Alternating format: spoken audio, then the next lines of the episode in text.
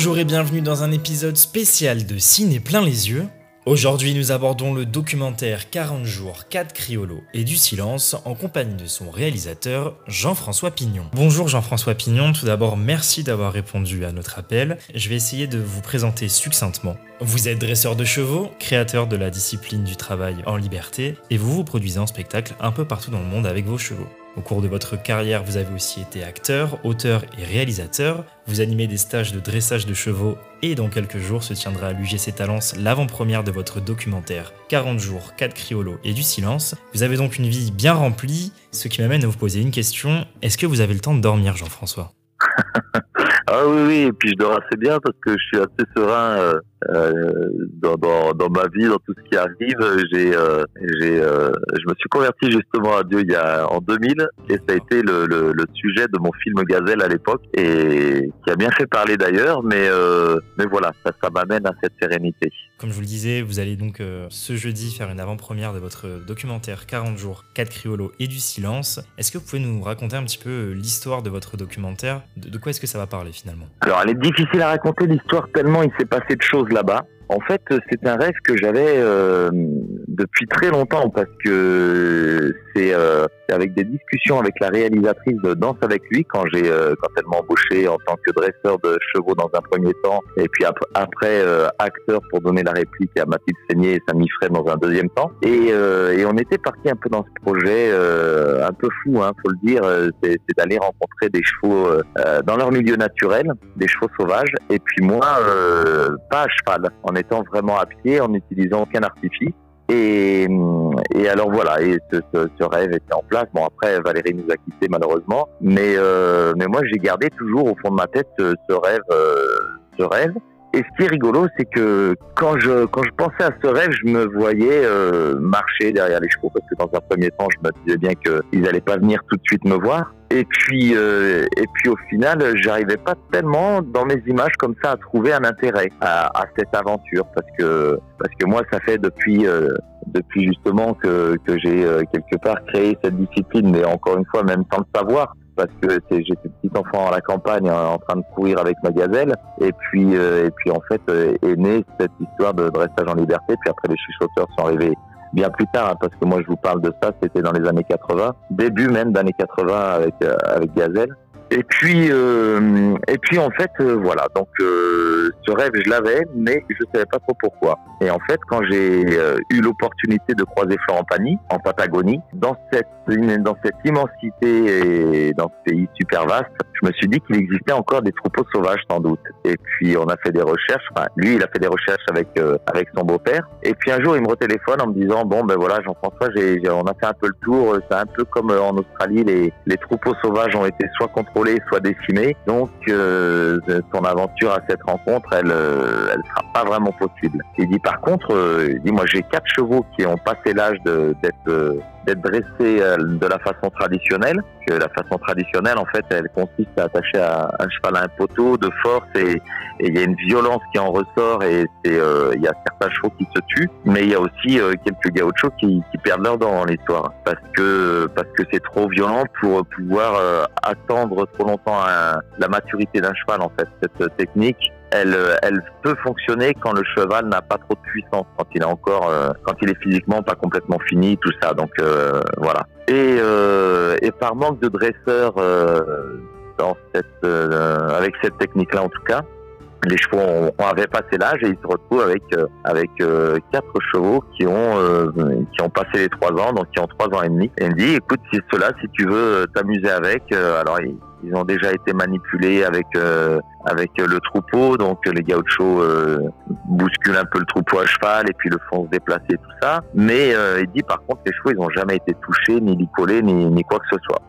Alors, euh, bah, ça m'a intéressé. Je suis parti dans ce trip-là. Puis lui, en plus, il a profité de cette occasion quelque part euh, pour enregistrer son album Aime la vie. Et, voilà, on s'est retrouvé dans son campo là-bas euh, près de près de deux mois parce qu'on a coupé un peu l'aventure en deux. Après, je suis parti en faire donner, euh, oui, donner des stages en Uruguay, tout ça. Mais réellement, le temps que j'ai passé avec les chevaux, c'était 40 jours. Et c'était même pas fait exprès. En fait, ça s'est vraiment, euh, ça s'est vraiment mis en place comme ça. Et, et, voilà, et on est parti dans cette aventure euh, incroyable qui, qui était euh, euh, qui était déstabilisante à tout point de vue. Hein, aucune aucune connexion de aucune connexion de, portable, de quoi que ce soit. Et quand j'ai eu fini l'aventure, là, je me suis rendu compte de tout ce qui s'était passé et c'était juste euh, immense. Moi, c'est le but, c'était vraiment de remettre à l'épreuve ma méthode. Et puis, euh, et puis en arrivant euh, à la fin de cette aventure, je me suis rendu compte que non seulement il y avait plein de choses que j'avais pu revoir dans ma méthode, mais des choses nouvelles qui sont arrivées, un geste nouveau, notamment des des, des, des sensations nouvelles avec les chevaux.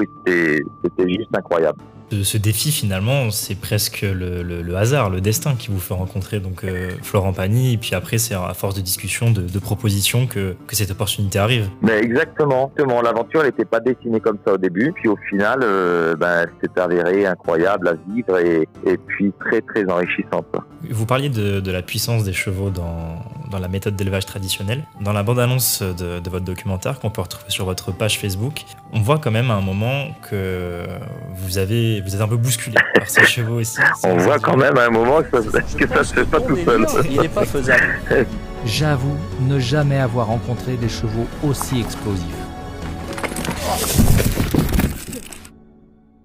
Je réalise qu'accepter la situation ne suffit pas. Ces animaux ressentent tout. J'ai appris un geste. J'ai l'impression d'avoir du pouvoir dans les mains. Il va se retourner, il va se mettre face à moi Oui. Ah d'accord, normalement.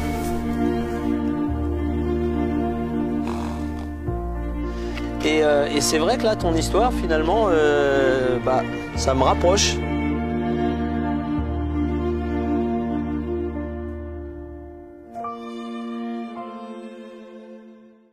Vous êtes toujours à l'écoute de Ciné plein les yeux sur Radio CHU. Aujourd'hui, Jean-François Pignon nous parle de son documentaire 40 jours, 4 criolos et du silence. Jean-François, est-ce que vous avez rencontré des problèmes liés à la puissance de ces chevaux, liés au fait qu'ils ne soient pas dressés ah oui, oui, c'est comme je le dis dans la bande-annonce d'ailleurs, j'ai jamais vu de ma vie des chevaux aussi explosifs. Euh, il faut savoir qu'il y a des fois, ils étaient euh, tout tranquilles et, je marchais euh, sur une brindille, ben ça aussi on le voit dans la, dans la bande-annonce, une seule brindille, pas forcément même qui casse, mais qui rebondit sur mon pied et les quatre chevaux repartaient pour me faire marcher deux heures. Ouais, non, c'était c'était incroyable d'explosivité, de puissance et de fragilité. Et c'est ce que j'allais chercher là-bas justement. C'est quelque part euh, euh, cette notion fragile qui me laissait pas tellement le, le droit à l'erreur. Et quand on n'a pas le droit à l'erreur, on est obligé de s'appliquer, on est obligé de chercher les subtilités. Et puis ben quand on les trouve pas, on marche pendant deux heures à nouveau. Et puis ça devenait presque comique à la fin, sauf que voilà, je me remplissais bien les journées. Et il y a des fois, je suis rentré euh, bien fatigué quand même de tout ça. Donc en tant que, que dresseur, ça vous a apporté, comme vous disiez, certains gestes. Mais est-ce que en tant que com,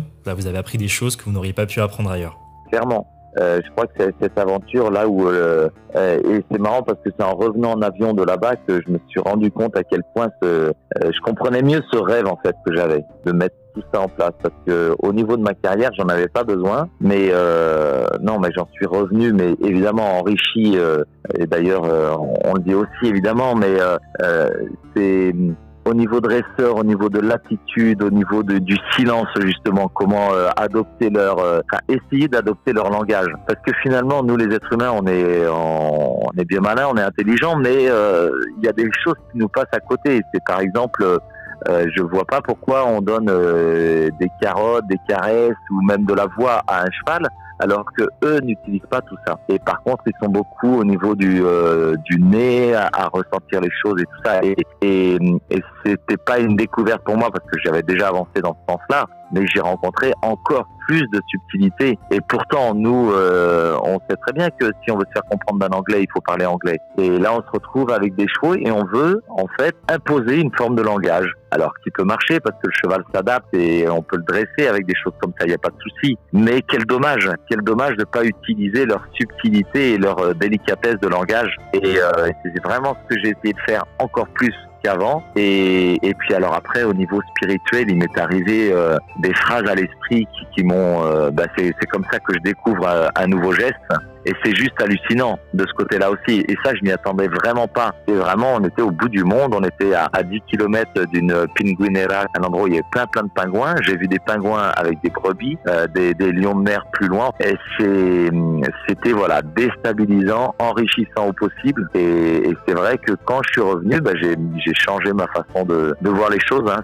Aujourd'hui, est-ce que le cinéma, selon vous, vous a apporté quelque chose de nouveau? Mais en fait, à l'origine de l'histoire, je me suis lancé dans le cinéma parce que euh, c'est une danse avec lui qui m'a fait me rendre compte que euh, le, cinéma pour porter des messages, ben, c'était un sacré outil. Et ce que je sais, c'est que justement, je me suis converti à Dieu en 2000. Après, j'ai fait des spectacles qui sont appelés euh, Le Pardon, tout ça. Et puis, dans, dans, ces spectacles, j'essayais de, de, faire passer des messages. Je m'en rendais, je me rendais compte ouais, que ça passait pas si facilement que ça. Les gens voyaient un, un, spectacle intéressant, ça, ils étaient contents de ma soirée, mais derrière, ils me ressortaient pas les, les phrases comme euh, c'est pas le but qui compte, c'est le chemin, euh, ce qu'on peut avoir dans Danse avec lui, qui, qui, qui sont ressortis euh, des années après. Et c'est en fait ça qui m'a donné l'envie de faire du cinéma. Je me suis dit, mais c'est l'air d'être un outil incroyable pour pour délivrer des messages. Et moi, quand je vois comment ma, ma vie a changé et comment de, de ce changement d'état d'esprit justement, j'ai pu me retrouver à faire de ma vie un rêve. Euh, je me suis dit que je devais en faire profiter les gens, euh,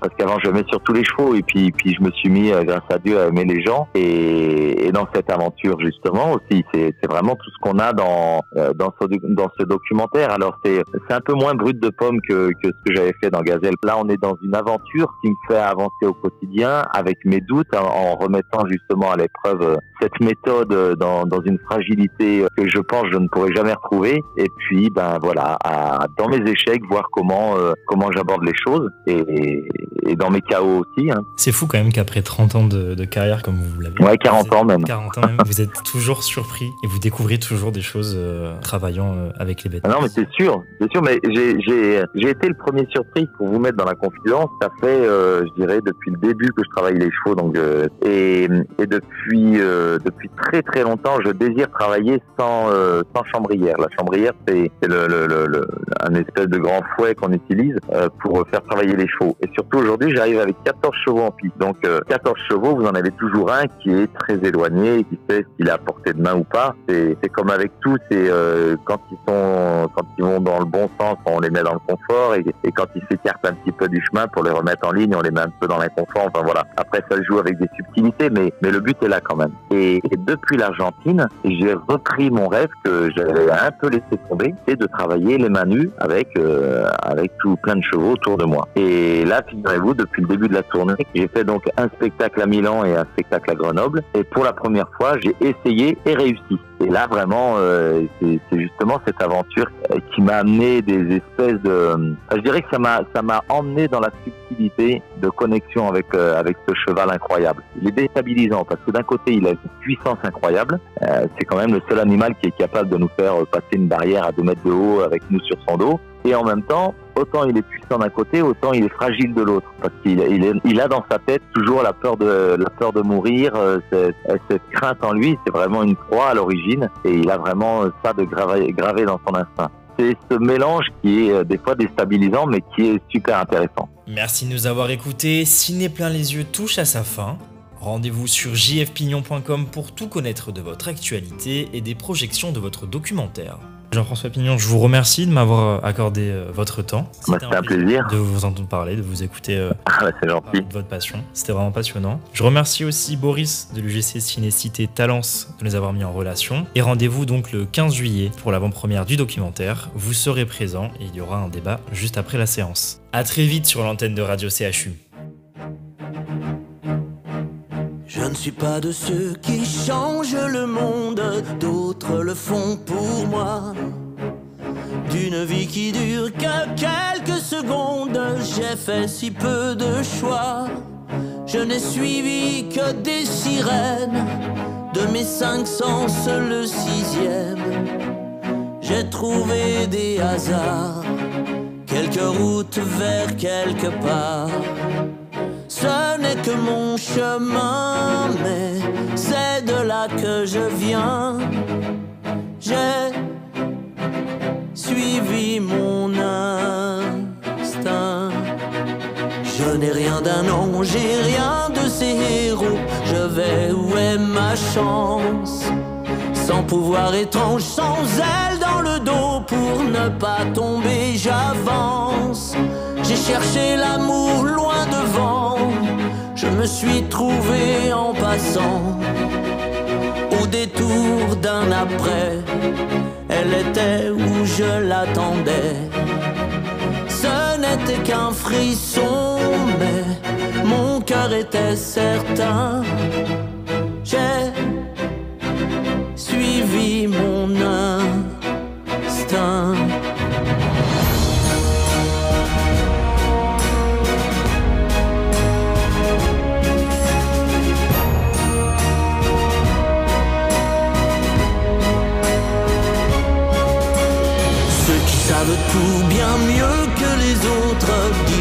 Que c'est du vent. Je ne suis qu'un homme sans Dieu ni apôtre, je gagne ou bien j'apprends.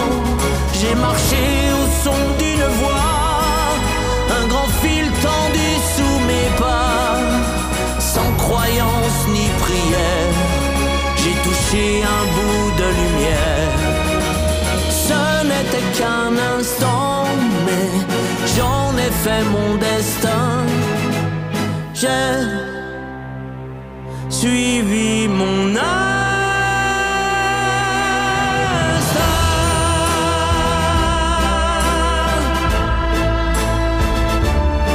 Mon instinct.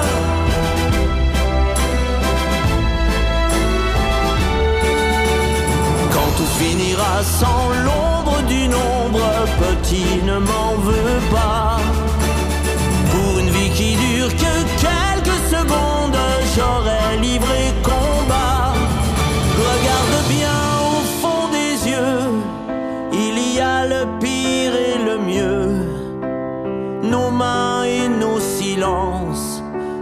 bien plus que tu ne penses. C'est de là que tu viens, mais tu feras ton chemin si tu suis ton âme.